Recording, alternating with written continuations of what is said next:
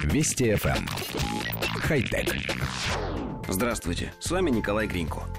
Пожалуй, не осталось на свете вещей, к которым инженеры не добавили бы приставку «умный», начинив высокими технологиями.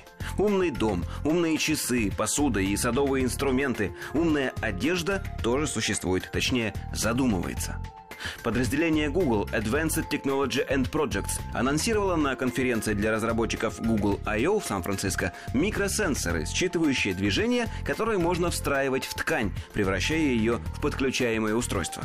Ожидается, что в рамках этого проекта Google будет сотрудничать с известными производителями одежды. На первом этапе партнером выступит компания Levi's.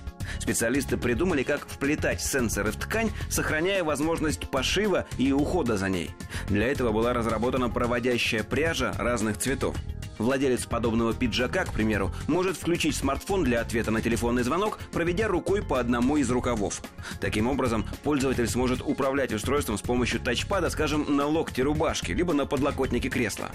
Проблема подключения ткани к устройствам была решена с помощью модулей, позволяющих создавать интерактивные секции. При этом ткань может растягиваться, ее можно красить в любой цвет и смешивать с обычной тканью, из которой будет пошита одежда. Она способна распознавать несколько прикосновений одновременно, одновременно, а также различную площадь контакта. Экспериментальный образец ткани был подготовлен в сотрудничестве с британской партняжной компанией Savile Row, а компания Levi's, в свою очередь, планирует шить из нее электронные джинсы.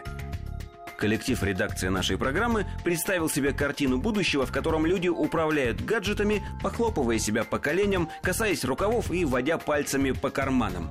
Поразмышляв, мы пришли к выводу, что ничего экстраординарного в этом нет, и технология вполне может стать повседневностью лет через пять.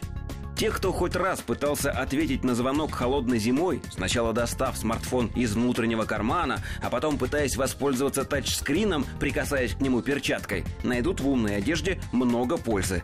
Главное, чтобы электроника не включалась самопроизвольно в общественном транспорте в час пик от прикосновений других людей, плотно прижатых друг к другу. Ну, к тому времени проблему переполненных автобусов обязательно решат. Хотя... Вести FM. Хай-тек.